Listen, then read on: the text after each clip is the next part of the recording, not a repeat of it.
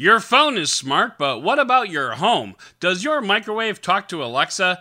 Does your garage door listen to Google? Can you get behind a badass robot vacuum? Our guest today can, and we're here to talk about it. It's the Benefit of a Doubt podcast.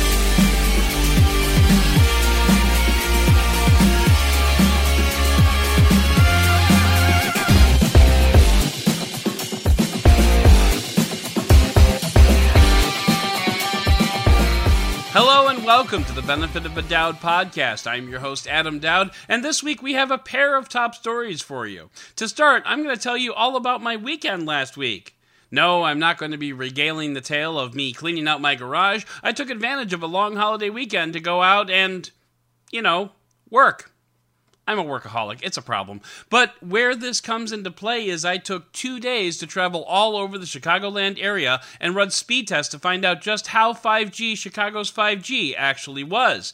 Turns out it's pretty frickin' 5G once you alter your expectations. Ah, and that's how they get you. Also, I made a video version of this story, which is going up on YouTube as we speak. I'd like it if you go check out the video because it includes a montage that's not in the audio version because a video montage and an audio podcast is just, you know, music. So that's a little silly. So go check it out on YouTube, listen to it here, everything will be great. After that, my editor over at Digital Trends, John Velasco, joins me to talk all things smart home. You may not be aware, but I freelance over at Digital Trends as a smart home writer and reviewer, so this is near and dear to my heart, and it's actually a pretty fascinating field. I hope you'll stick around for that, but first, we have to get to the news of the week.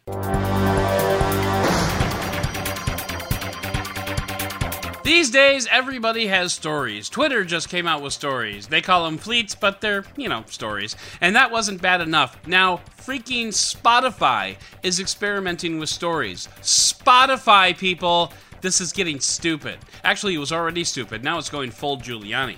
Anyway, this is a feature that Spotify is testing out with artists to help them communicate with their fans. Actually, this seems less like an attempt to compete with stories and more an attempt to compete with Apple Music. I don't use Apple Music, but if I remember correctly, Apple Music has a thing where artists can send messages out to fans. This seems to be more that, but in a format everybody knows, whether they want to know it or not. Is this the worst thing in the world? No. Is it a little silly? A little. Personally, I don't know why an artist would bother with Spotify stories when they can just post Instagram stories and connect that way. Of course, Spotify stories may and probably will lead directly to people listening to their music, which is another sweet 0.00000000058 cents in their pockets, so there is a little financial incentive if you know what I'm talking about. It's not a hell of a lot of financial incentive, but it is some financial incentive. You'll recall last week we talked about a mysterious monolith that appeared in the Utah desert. Well, that whole story just blew up to a series of events best characterized by what? Who? Where? Why? Whoa. So, this is a series of stories, and try to keep up here because, first of all, that monolith was not alone in this world for too long because another monolith popped up in Romania. And because you all enjoy listening to me try to pronounce things, I'm going to quote the article directly here. Standing approximately 13 feet out of the ground, the new monolith was discovered on Bâtca Doamnei Hill in the city of Piatra Neamț on Thursday, November 26th. According to the Daily Mail, the new monolith stands just meters away from a national archaeological landmark, the Petrodava Dacian Fortress. Woof, that was a mouthful. Anyway, this new monolith had a circular brushed exterior pattern on it, and it looked more like a copycat's shop class project. I'm quoting the article there, referring to some shoddy welds on the Romanian counterpart. So, two monoliths on opposite sides of the world, and there's more to the story? you bet there's more to the story. Because the monolith in Utah disappeared, seemingly overnight. Actually, it was last Friday that it went missing. So, what happened to it? A photographer was shooting the monolith when four men showed up with sledgehammers and a wheelbarrow and broke it down and carted it off. They said, Leave no trace to the photographer, which is a popular slogan for nature lovers, the implication being that people visiting a natural area should leave it the way they found it, not leave it with you know, a 13 foot beam sticking out of the ground. And I have to admit, they have a point. Another facet of this involves the fact that this monolith was located about 10 miles off a main road down a dirt road that isn't meant for cars, just SUVs and larger vehicles. All the same, the next morning when the photographer was leaving, he saw nearly 70 cars parked along this dirt road, with people approaching the artist formerly known as the monolith's location, trampling all over nature to get there, and these are all valid concerns. The internet at large seems pretty divided on the subject, which, let's face it, that's what the internet kind of does. Comments on the Instagram post where the photographer detailed the story range from good for them to F these guys, pretty much from commenters, all of whom had zero intention of actually coming to see the monolith for themselves, seeing as how they'd have to leave their parents' basements to do it. As for me, I really don't care, except that all this gave me good material for the podcast, so overall, I'm pretty content. But I'm still not done. Because that monolith in Romania, also gone. It vanished on Tuesday, about four days after it was installed. There was no photographer on site to regale the story, unfortunately. My guess is some kid in shop class got bored, then realized Romanian authorities were investigating because the monolith was placed in an archaeological site, so they panicked and went back and took it down. So, no, folks, no aliens, no government conspiracies, just some artists getting a kick out of their newfound worldwide fame, and a podcaster cackling about the whole episode. But wait, there's more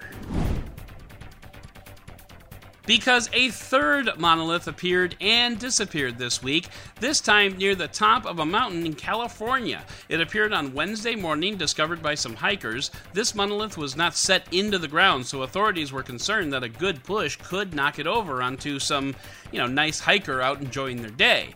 Of course, that concern was also short lived because a group of right wing racists tore the monolith down by pushing it over, just what the authorities were afraid of. They replaced the monolith with a plywood cross proclaiming, and this is a direct quote by the way, quote, Christ is king in this country. We don't want illegal aliens from Mexico or outer space. And I can assure you, sir, outer space aliens don't want you either. But Adam, you said they were racist. How do you know that? Well, the good folks at Vice watched the live stream that lasted for over five hours, by the way, of the men who mentioned white power and burning crosses several times throughout the video. I mean, whatever. This whole monolith thing was a nice little curiosity until 2020 came in and 2020 all over it, just like everything else. And can we just get to 2021 already? Because this monolith story started off fun, but now it's leaving a bad taste in my mouth. Thanks, Obama.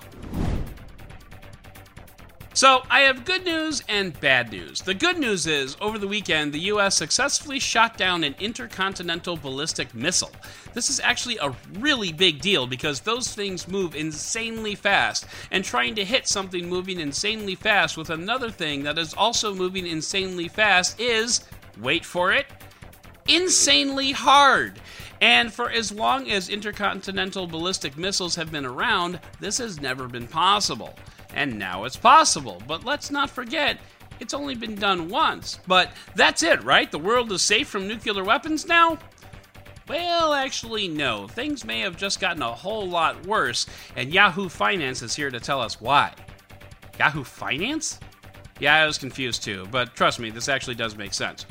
See, as long as the seven countries in the world that have nuclear weapons had nuclear weapons that couldn't be stopped, we're all actually pretty okay. The reason is, if anyone decided to go whack job and launch, everyone else would launch and the world would be destroyed. So, no one goes whack job. But now, the US has the capability of stopping those weapons, which means the US is safe and everyone else is screwed, right? Well, no again, because now that the world knows that we can stop an intercontinental ballistic missile, they're going to get to work on building a missile that we can't stop. Their offense will get better, so our defense will have to get better. Plus, now that we've proven it's possible, someone else is going to figure out how we did it, and when that happens, we're going to have to try to figure out how to beat them. You see, by making things better, we actually just made things a whole lot worse. And then add to that, We only stopped one missile. One is not a data set. It's not even a pattern. It could have been luck as much as anything else. So while everyone else is out there bulking up their missiles, we may not even have a workable defense. So it turns out things are now less stable than they were before because the only way to stop nuclear war was to make sure that everyone had just as much to lose, and that's no longer the case. Feel better? Yeah, this is a very 2020 story, all right. But let's turn things back to the positive, because Wyze is a Chinese company who's been making inroads into the technology space largely through smart home technology. Hey, smart home, that sounds familiar. Well, that's because we're talking about it later, but for now, Wyze announced this week that it would be developing a smartwatch. The crazy part is, this smartwatch will cost just $20, and it's basically an Apple Watch clone. It does heart rate, blood oxygen levels, and notifications, basically what every other smartwatch can do. And its battery lasts for nine days. What?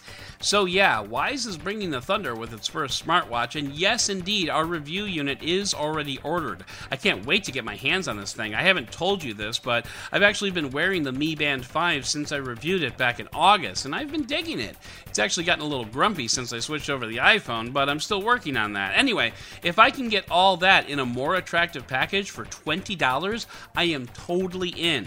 Pre orders ship in February, so stay tuned for my first anniversary show or somewhere about out then, and I'll be sure to do the review. And speaking of the iPhone, Brazil is forcing the phone maker. Does Apple make other things other than phones? I forget. Anyway, Brazil is forcing Apple to ship their phones with chargers in the box. Those bastards! Brazil appealed to Apple and asked them what was so environmentally friendly about losing the charger, and Apple replied, Well, you see, we get to sell them now, and that makes us more money. And Brazil was like, Oh, oh, that's so great for the planet. That's really wonderful. Okay, so you just go ahead and ship the damn chargers in the damn boxes like you should, okay? This did not make Apple happy, and I'm fairly sure that this is not the last country who is going to take issue with Apple's money play. Some commenters in the 9to5Mac article are saying that Apple should increase the price of the iPhone to match the added cost of the bigger box, higher shipping, and included charger, to which one person replied, quote, I'm from Brazil. Here only rich people buy the iPhone, so no problem if the price increases. LOL. Honestly, I kind of like another idea in the comments of Apple shipping the iPhone charger list, but with Apple including a voucher for a free accessory in the box. That way, people who want a charger can get one. Others can use the voucher for something else that they wouldn't have otherwise bought, but probably costs more than a plug, and now Apple makes money again. Either way, Brazil isn't buying Apple's environmental story, so Apple can go suck a big one and just put the charger in the box like it always should have done. MKBHD ran his annual blind smartphone camera test and came back with some surprising results. The way this works is Marquez and his team took 16 phones and took 16 identical photos. Then he put them up against each other in a sort of NCAA bracket and took to Twitter and Instagram for the masses to vote on them. The winners of each leg moved on and shot a new set of photos until the final two phones remained. Once more, people voted and a winner emerged. The winner? The Asus Zenfone 7. Seriously? I told you to double check this. You know, I'm really sick of your excuses. That's it. You're fired. Pack up your. What? What? I... No, I can't take a phone call and record. Fine. Hello? Oh, Marquez. Hey, man. Great to hear from you. I, uh. Yeah? Yeah. No kidding. Huh. All right, man. Thanks. Take care.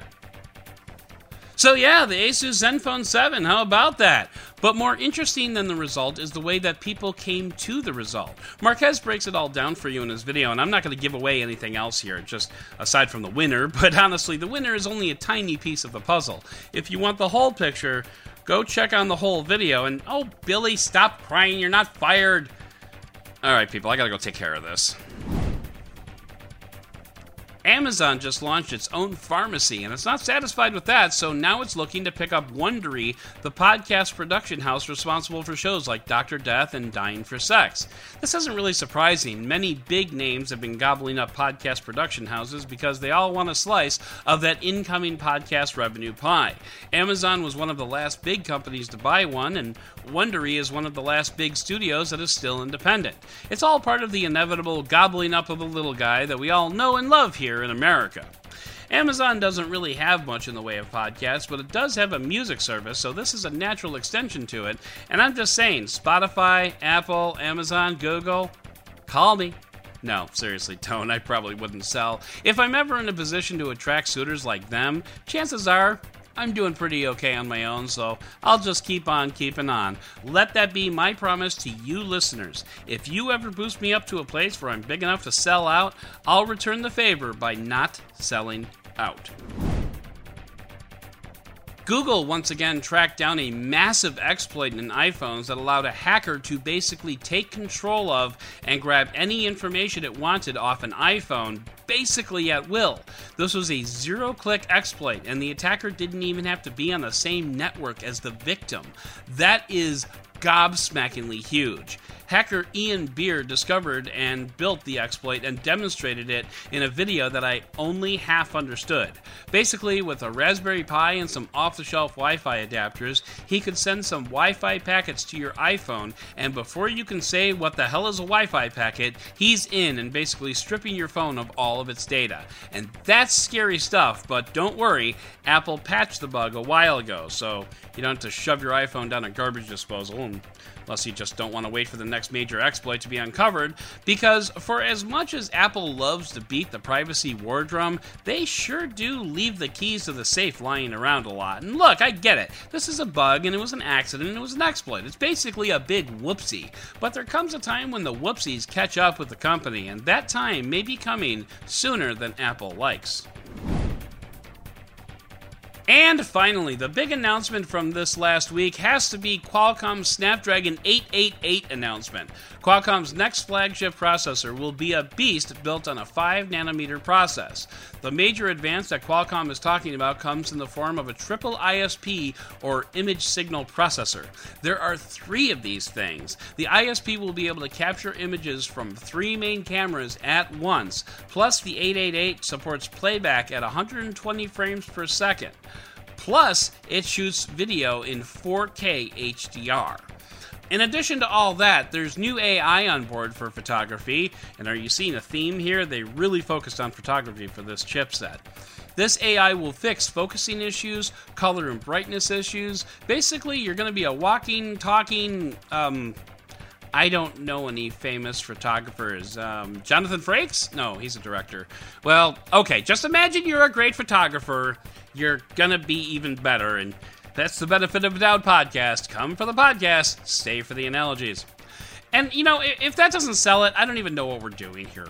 Finally, the 5G will be on board the processor this time. It won't require a separate modem purchase, which is honestly Kind of a punk move by Qball last year. I mean, I get it, the processor probably wasn't ready to integrate the modem, but still. I'm glad they fixed that this time around. Regardless, all told, this is going to be one monster of a chip, and your photos will never be the same. Now, the only question is who's going to ship it first? I'm guessing the Chinese OEM will ship it first, but I also suspect that Samsung will probably be the first to ship it worldwide.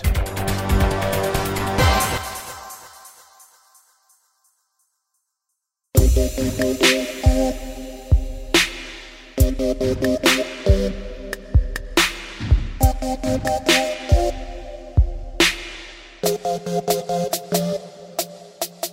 So, let me tell you a little story about a funny thing that happened a few weeks back. I was right in the middle of my review of the TCL 10 5G UW from Verizon Wireless, and the neat thing about that phone is that it's a $400 phone that can access Verizon's super high speed, if you can find it, millimeter wave 5G network. I had just wrapped up my review of the T Mobile REVVL 5G, and a few weeks ago I finished my review of the LG Velvet, and suddenly it occurred to me I have three phones which offer very similar specifications that run 5G from all three major networks in America, and that, kids, is what we call an opportunity. So here's a question. What if I hated, you know, not working and I could abandon my family for basically two days and drive all around Chicago from the heart of downtown to the outskirts of Nowheresville just to see what 5G was like around the Chicago area? So that's what I decided to do. And I'm going to take you on an express tour of that trip, complete with speed tests from 22 different locations in and around the Chicagoland area. So First, let's talk about the journey. Now, before I get started, I should point out that you'll find a map of my trip, or at least all of the points of interest, on benefitofadoubt.com. I used a web app called Route XL to plan out the most efficient route to all 22 destinations. It's pretty neat. This podcast and video not sponsored by Route XL, but they do have my thanks. Anyway, before I get into this, I realize that all of you watching and or listening most of the places i'm going to talk about aren't going to make much sense. I've tried to offer a bit of context to each location to help you out. So just do your best to keep up and if you get lost just lean back and go with the flow baby. Anyway let's get to it I started both of my days off at 6:30 in the morning. I had to. Daylight saving time going away meant that sunset was at a stupid 4:30 p.m so I needed to get started early. On day one, I started at Woodfield Mall, which is like the third largest mall in America, something like that. It was also Black Friday, so I did not think that through. Except it didn't matter because the mall was frickin' dead. Anyway, then I headed to Wheaton, Illinois, and had a brief stopover at a park where I first drove in a Tesla for the first time, and then I went even further south to Fry's Electronics in Downers Grove. Why Fry's? It's an electronics store for nerds, and it's in the middle of like four major highways in the Chicago area, so it just seemed appropriate. From there, I headed still further south to Aurora, Illinois, the fictional home of Wayne Campbell of Wayne's World fame. That is, by the way, the only thing that Aurora has going for it. And while I was there, I downloaded Wayne's World on all three phones. From there, I headed to the furthest south that I would go, Joliet, Illinois. Specifically, I went to Old Joliet Prison, home of the opening scene of the Blues Brothers. I then headed east to Hollywood Casino Amphitheater as it's known today, but when I was a lad, it was the World Music Theater where I saw bands like Nine Inch Nails, Scorpions, and Rammstein, which, side note, was the last time I ever saw or listened to Rammstein. Just new. Then I hit Calumet City on the Indiana border, since no one ever wants to go to Indiana on purpose. From there, I turned north. Next up was Comiskey Park, which I'm supposed to call Guaranteed Rate Field, but everyone still calls Comiskey Park. From there, further west to Midway Airport. While I was there, I downloaded Call of Duty Mobile, a 1.87 gigabyte game, and from there I headed to Frank Lloyd Wright's home in Oak Park, Illinois. Frank Lloyd Wright was a famous architect from the late 1800s and early 1900s. I don't see the appeal, but he was famous, so whatever. From there, I headed downtown, and this was the place that Verizon had a chance to shine. While in the downtown area, I hit the Sears Tower, the Picasso sculpture in Daley Plaza, the Bean in Grant Park, and finally Navy Pier. After leaving downtown, it was time for fun at the old ballpark, Wrigley Field, home of the Chicago Cubs, popping up right in the middle of Wrigleyville in the city. And with the sun beginning to fade, I had to hightail it home, but right between me at Wrigley Field and home is O'Hare Airport, and I had just enough time to grab a test before calling it a long, long day. The next morning, I started off at the Baha'i Temple, which is a non denominational temple in Wilmette, Illinois. This is the only Baha'i temple in the U.S., one of only seven in the world, and it was built to service the entire United States. I don't really see how, but it's very pretty. So there's that. Next, I headed up to Michael Jordan's former seven acre estate in Highland Park. You can't really hang out there. Heck, if you even Google the address, the 23 on the gate is blurred out, but I got a shot of it. Wahaha! From there, I hit Six Flags Great America, which is totally empty these days, but during most summers, it's about 30% of my Instagram feed. And hey, here's a pro tip don't drive into the employee parking lot looking to shoot B roll because the park is closed. Security? Well, let's just say they frown on that. Next up, I headed up north to the Wisconsin border and Chain-O Lake State Park. I wanted to get a sense as to the speed out in the middle of the woods, and fortunately at this point I could start heading back south, first to the Volo Auto Museum, which I've never visited before, and considering how tourist trappy this place is, I'll probably never visit again. Woodstock, Illinois is a small town in the northwest that served as a filming site for the movie Groundhog Day. So I downloaded Groundhog Day while I was there. Well, I tried to. Well, we'll get to that. Oh, and another fun fact about Woodstock, Volo, and Chain of Lakes only Republican voting counties in the Chicagoland area in the last election. So that was fun. I hit Crystal Lake on my way back south. It's a random suburb that could have been located anywhere, really, but they had Christmas trees, so I guess that's something. And finally, I made it to Grand Victoria Riverboat Casino in Elgin, Illinois, because it's, again, the only thing in Elgin, Illinois worth going to. So, where does that leave us? Well, let's get to the numbers, shall we? Well, like my destinations, 5G speeds were all over the map. The slowest download speed I saw overall was 8.22 megabits per second on T-Mobile in Oak Park, Illinois. The slowest on AT&T was 9.6 megabits per second in Calumet City on the Indiana border, and the slowest for Verizon still hit the double digits at 15.4 megabits per second in Downers Grove. But if you want big numbers, T-Mobile topped out at 211 megabits per second at Midway Airport, AT&T hit 218 megabits per second at Woodfield Mall, and Verizon hit 453 megabits per second at the Sears Tower downtown. That last one is not surprising. And just for reference, I ran a speed test now on my home Wi Fi and came back with 89.3 megabits per second. And come to think of it, I should probably have a talk with my internet service provider, but that's a different conversation. As for download tests, they were not awesome. So let's break it down by location. You'll recall in Aurora, Illinois, I downloaded Wayne's World from Amazon Prime. Only AT&T finished the download at 13 minutes and 38 seconds. T-Mobile managed 34% of the movie after 18 minutes and 27 seconds, and I would have waited longer, but it was only 34% and just hell no. Verizon barely got into double digits in the same time.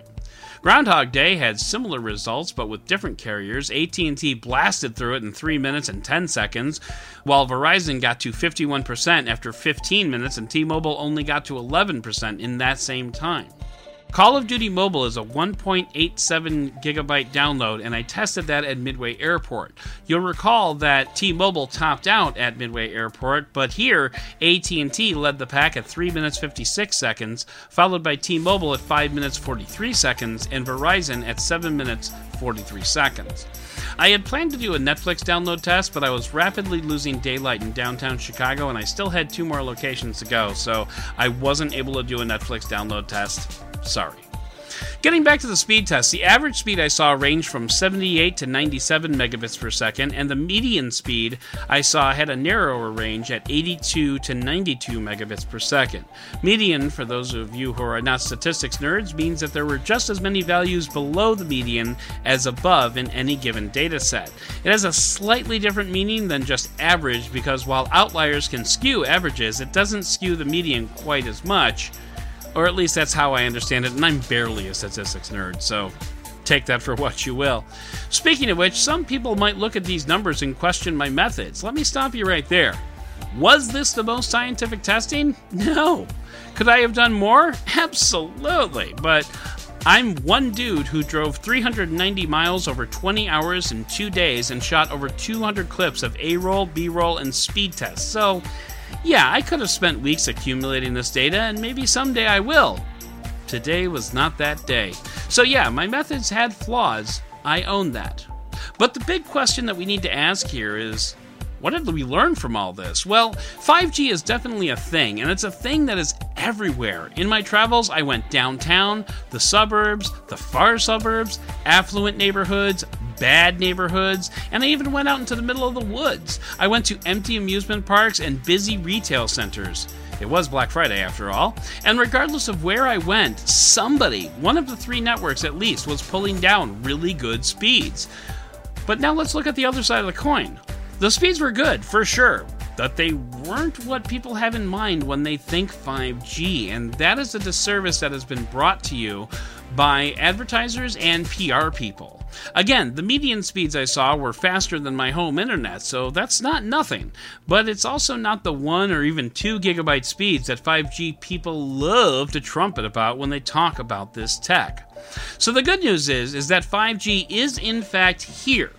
The bad news is it's not really what people told you it would be. I still think my time was well spent, and it's fascinating to see the distribution of this tech across an area as expansive as the greater Chicagoland area, red counties included. And it's really good to know that all three carriers seem to have their bases covered, and in areas where they're not quite there, it's a good bet that they soon will be. So, yeah, 5G is here, and Sure, it's a little better than 4G. It still should not be the reason why you buy a phone, but if you have a phone with 5G, it's safe to say that it'll work pretty much anywhere in Chicago. I would love to see others do similar tests in their homeburgs, but for now, at least I know I'm good here.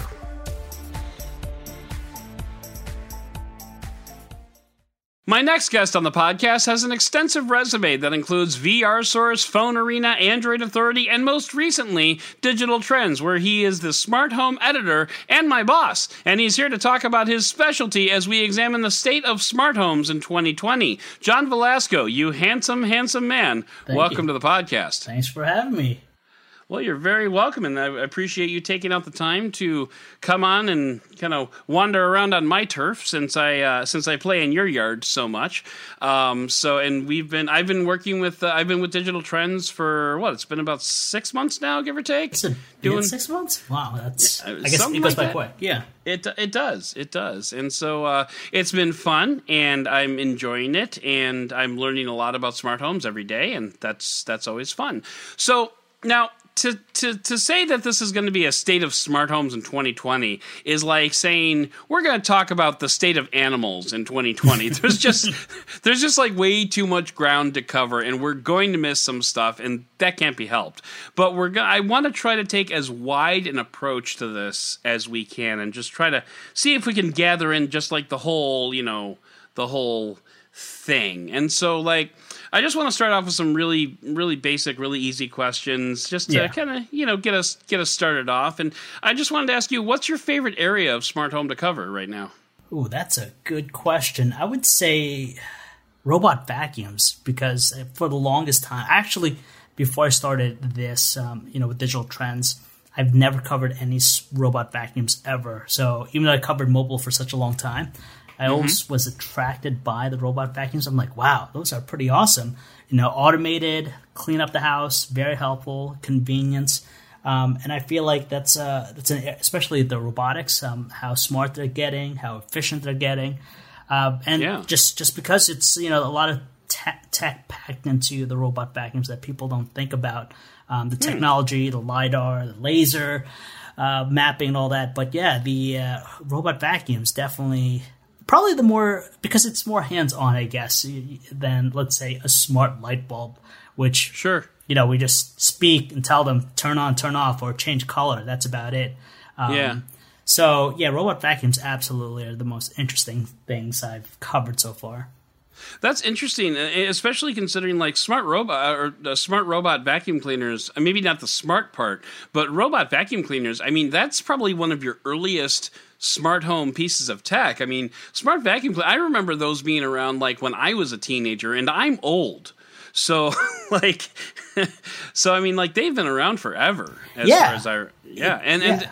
it's interesting to see like how far they've come from what I remember as a teenager, like where this thing would just randomly drive around and bump into crap and then turn around and go a different direction, to like now they're like mapping out your home and they're planning out your efficient route. And I liked, I really especially like the fact that they like, if they run out of battery, they like stop, go back to their charging station, charge up just enough to finish the job, and then come back out and pick up right where they left off. It's just amazing what they can do.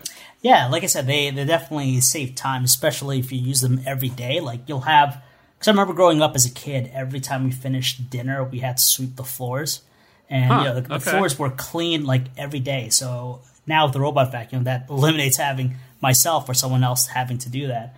Um, Wow, And there, you know, okay. there's been a lot of there's been a lot of um, advancements, like you said, with with uh, robot vacuums. Now we have ones that have security cameras, night vision. Uh, but I'm still waiting for the day when you could have like a dusting robot, so you could put on your your desk or something and just let it go. dust or you know just clean off whatever's there. But we're still a good while away before that happens.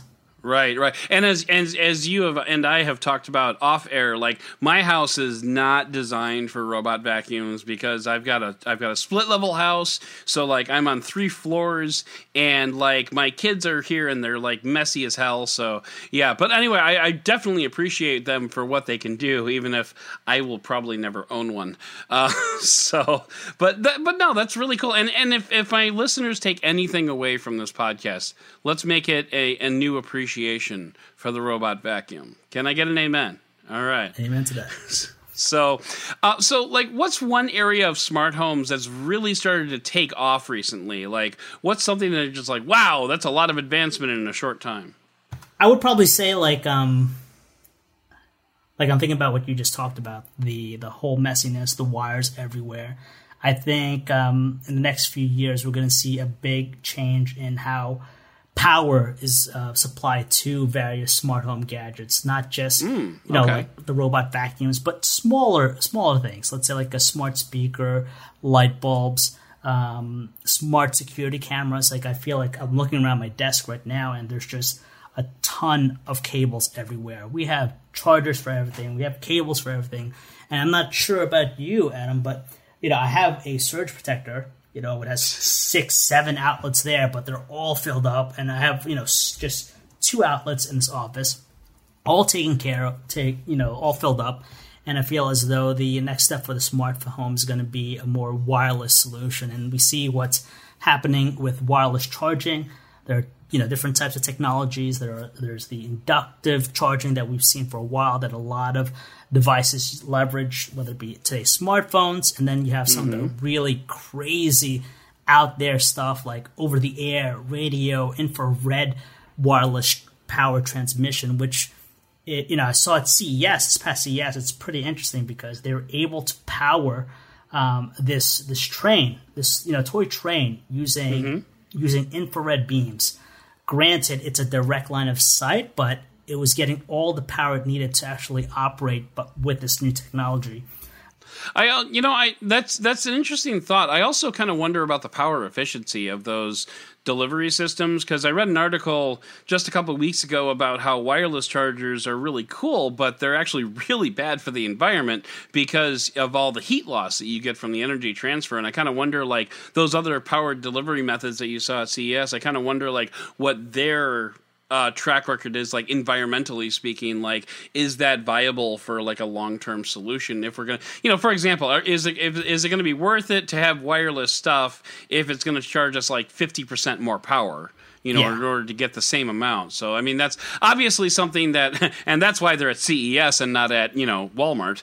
Um, but um, but anyway so what are some of the challenges that you've had to um, overcome in the year that you've been at digital trends I guess getting adjusted to smart home tech because covering mobile, obviously there's some there's some there's some areas that I'm, I'm already familiar with. Smart speakers, obviously that's integrated with Google Assistant with the smartphones, but um, getting acquainted with some of the other areas of um, of smart home, smart displays, yes, the robot vacuums, yes, the um, the smart lighting. I would say a little bit. That's still kind of related to mobile. A lot of it has to Yeah. do with mobile, uh, but just understanding, I guess, um, like when we started doing some of the appliances early on, because initially I, we did do appliances, and I just remember just trying to read and understand the terminology. You know what this. Whenever I would edit a review, I just look it over and just make sure the grammar and spelling w- were correct. But as far as the terminology and the actual review itself, I'm like, wow, I have no idea what this person's Right. talking about at this point, uh, what this part of the machine is. So I guess learning and understanding exactly the also the um, the, you know the hubs. What is a hub? What is what is a bridge? What's the difference between this and all the other wireless standards out there from Zigbee Yeah. to Z Wave to uh, Bluetooth Low LE to Wi-Fi. Like it, there's a lot of stuff that goes into smart home, and how right now it's still like almost like a jumbled mess in a way. Mm-hmm. You really can't buy one product that will work with everything and anything. And the downside too is that you know you when you when you take a risk or gamble on let's say an off-brand like your situation, what's going to happen down the road? There's always that chance that you invest that money, perfect example, the Insignia smart home line with Best Buy, you know, they sold it for years and I believe sometime last year they just killed the entire line. So now that smart device, that smart um, smart lights you have, no longer are smart. It's basically Right. just a standard light bulb at this point. So, you know, there's Yeah. there's that. Yeah. Well, and so and, and and especially in the smart home space because that is something that has kind of like blossomed over the last I would say what five years, give or take. It, you, you didn't really hear too much about smart home before that, you know. So I mean, really, by uh, you know, compared to something like mobile or computing, kind of in its infancy stages. I mean, you're you're basically smart home is kind of like a toddler at this point, you know, kind of learning to walk, but you know, you still got to make sure it doesn't run out in front of a train. So, um, you know, when it comes to something like that, you know, you I, I, there are some established brands. I would say Philips is probably one of those Exactly, brands. yep, yep. I would say, you know, but like there's there's a ton of other brands out there that are kind of dabbling in the smart home space that like maybe they shouldn't. Insignia is a good example. Like what that's that would be definitely a hazard if you're approaching smart home so like i know philips off the top of my head. That's like the first one that kind of jumps to mind. But like what are some of the other brands that are pretty established players that look like they're going to be into this for the long haul? Just to give my uh, my listeners kind of an idea as to like you know what they should be looking for in yeah, so smart home tech obviously any of the big names. So you look at Apple, look at Google, any of their products, Amazon. So any of the Amazon Alexa speakers, displays, you invest into that. Um, Ring, which is a part of Amazon, you know they're going to be around for quite some time.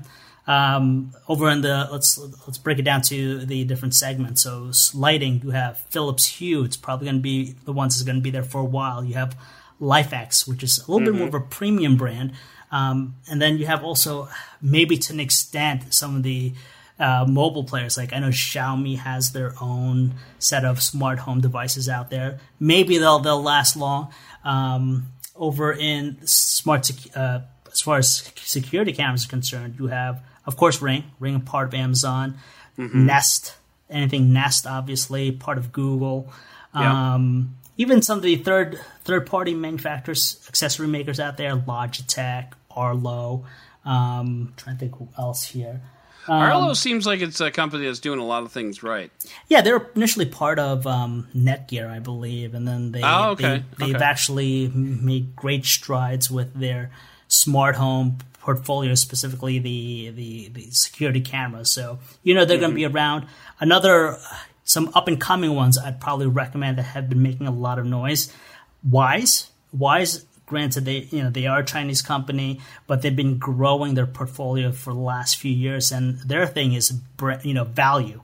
So you're Yeah. getting a lot of bang for the buck. Um, you're not paying a whole lot. It's functional. It works. And just in the last few years, they went from just a single camera, maybe a couple of cameras, to now an, their own ecosystem, which consists of smart lock, security. Uh, uh, you have smart bulbs. You have security cameras. Um, so Wyze is another brand maybe you want to think about, and then Eufy, Eufy, which is part of the Anker. They're a sub brand of Anker, Okay, makes all yeah. the um, the chargers and all that. But uh, they've they've branched out to everything. You have light bulbs, you have smart locks, you have also their Eufy robot vacuums, their security cameras. So they seem like they're going to be in the long haul.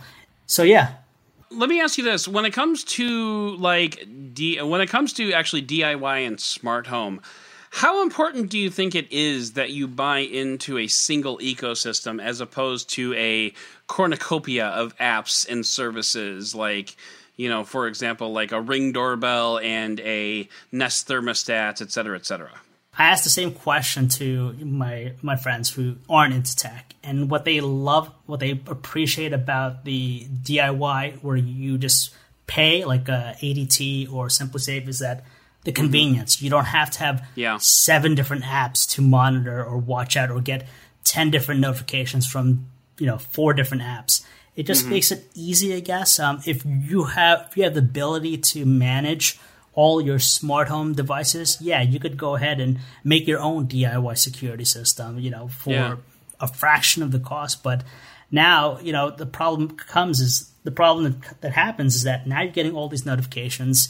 you don't know what they are, or you just get frustrated that maybe you didn't set the sensitivity to to very low. So now you're seeing these notifications come in, and you just forget about them, or you disregard them, and then in the event that it's an actual emergency, there's going to be a problem. It's the little boy who cried wolf all over again. Yeah, yeah, and that's that's that's the thing with you know. Uh, I asked my friends, so why not go with let's say a Nest, and then let's say buy an Arlo camera they just don't want to deal with all the hassle, I guess. So okay, it all just right. depends on the on the person. So, do you ever anticipate a time, or like how far away are we from a time when all of our smart home stuff will all work together and integrate together seamlessly. Like we're almost there now. Like there, there's a lot of cool stuff that you can do, especially with like especially with like a Vivint type system. Um, where you know you can set it so if your smoke alarm goes off then all your lights turn on to 100% and your doors unlock so but uh, like and to me that is like the essence of a smart home. You know, like you can have smart home appliances, you can have smart home things, but if you want a smart home in my world, it all has to work together.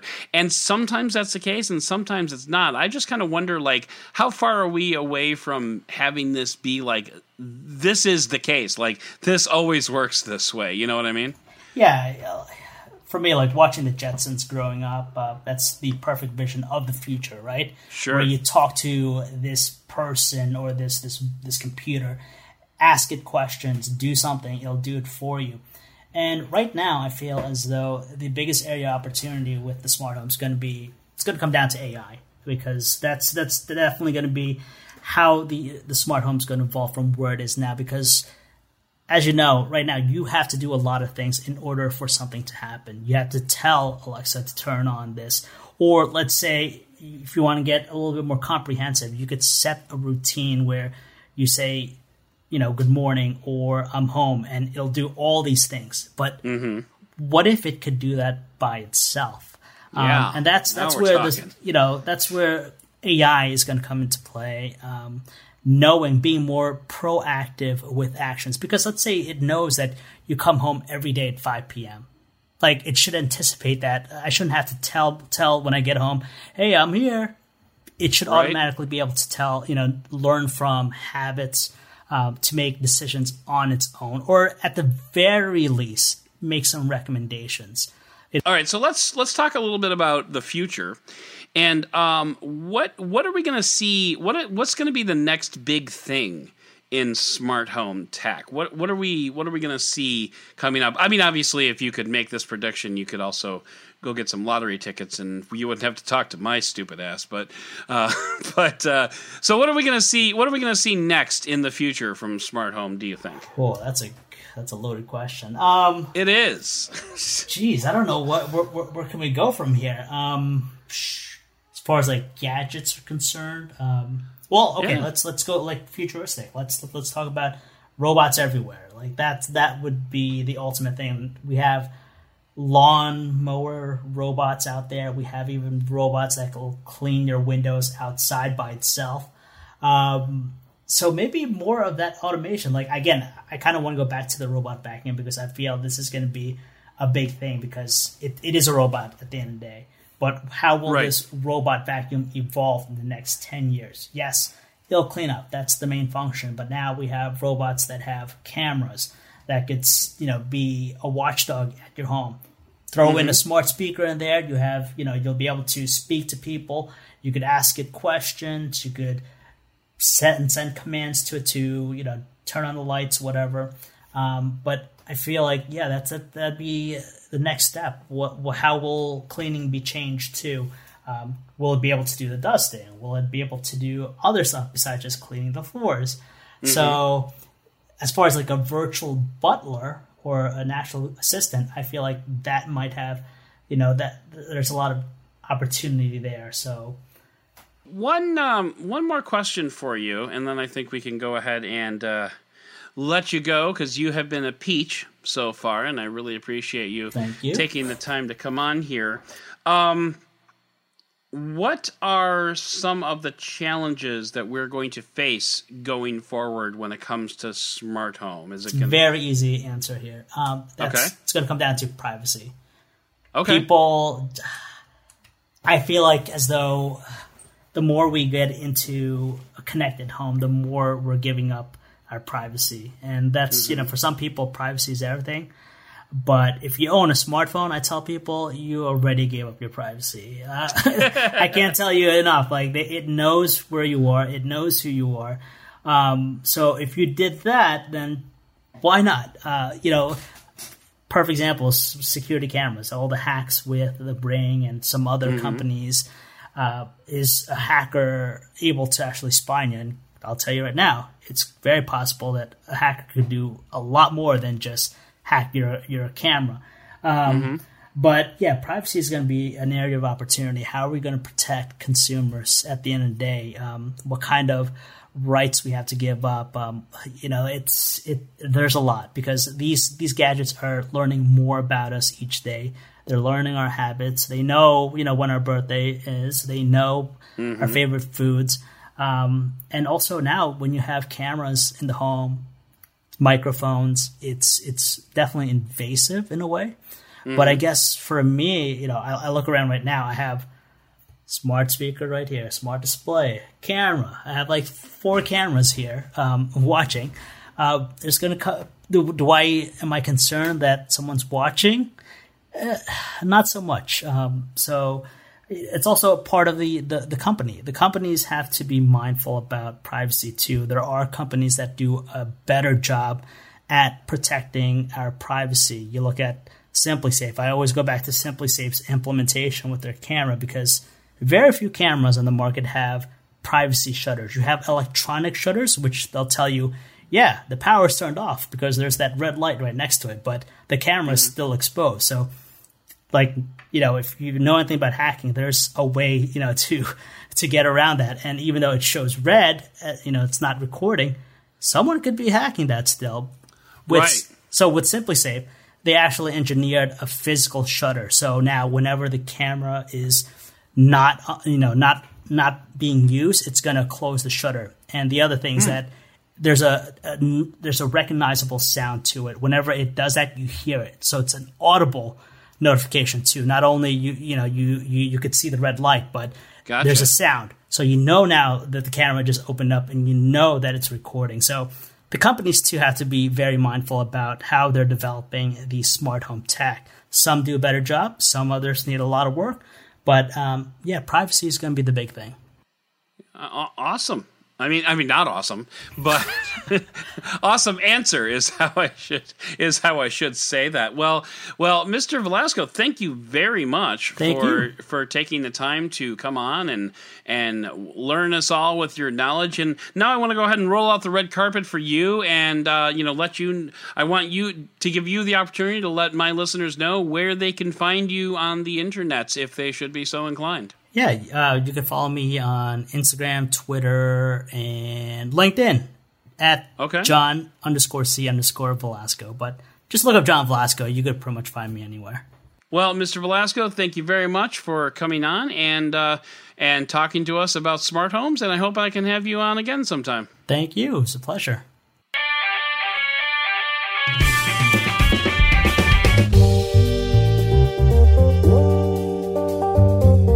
So that's going to do it for this episode of the podcast. I'd like to thank John Velasco for coming on and teaching us all about smart homes and the robot vacuums that make them go.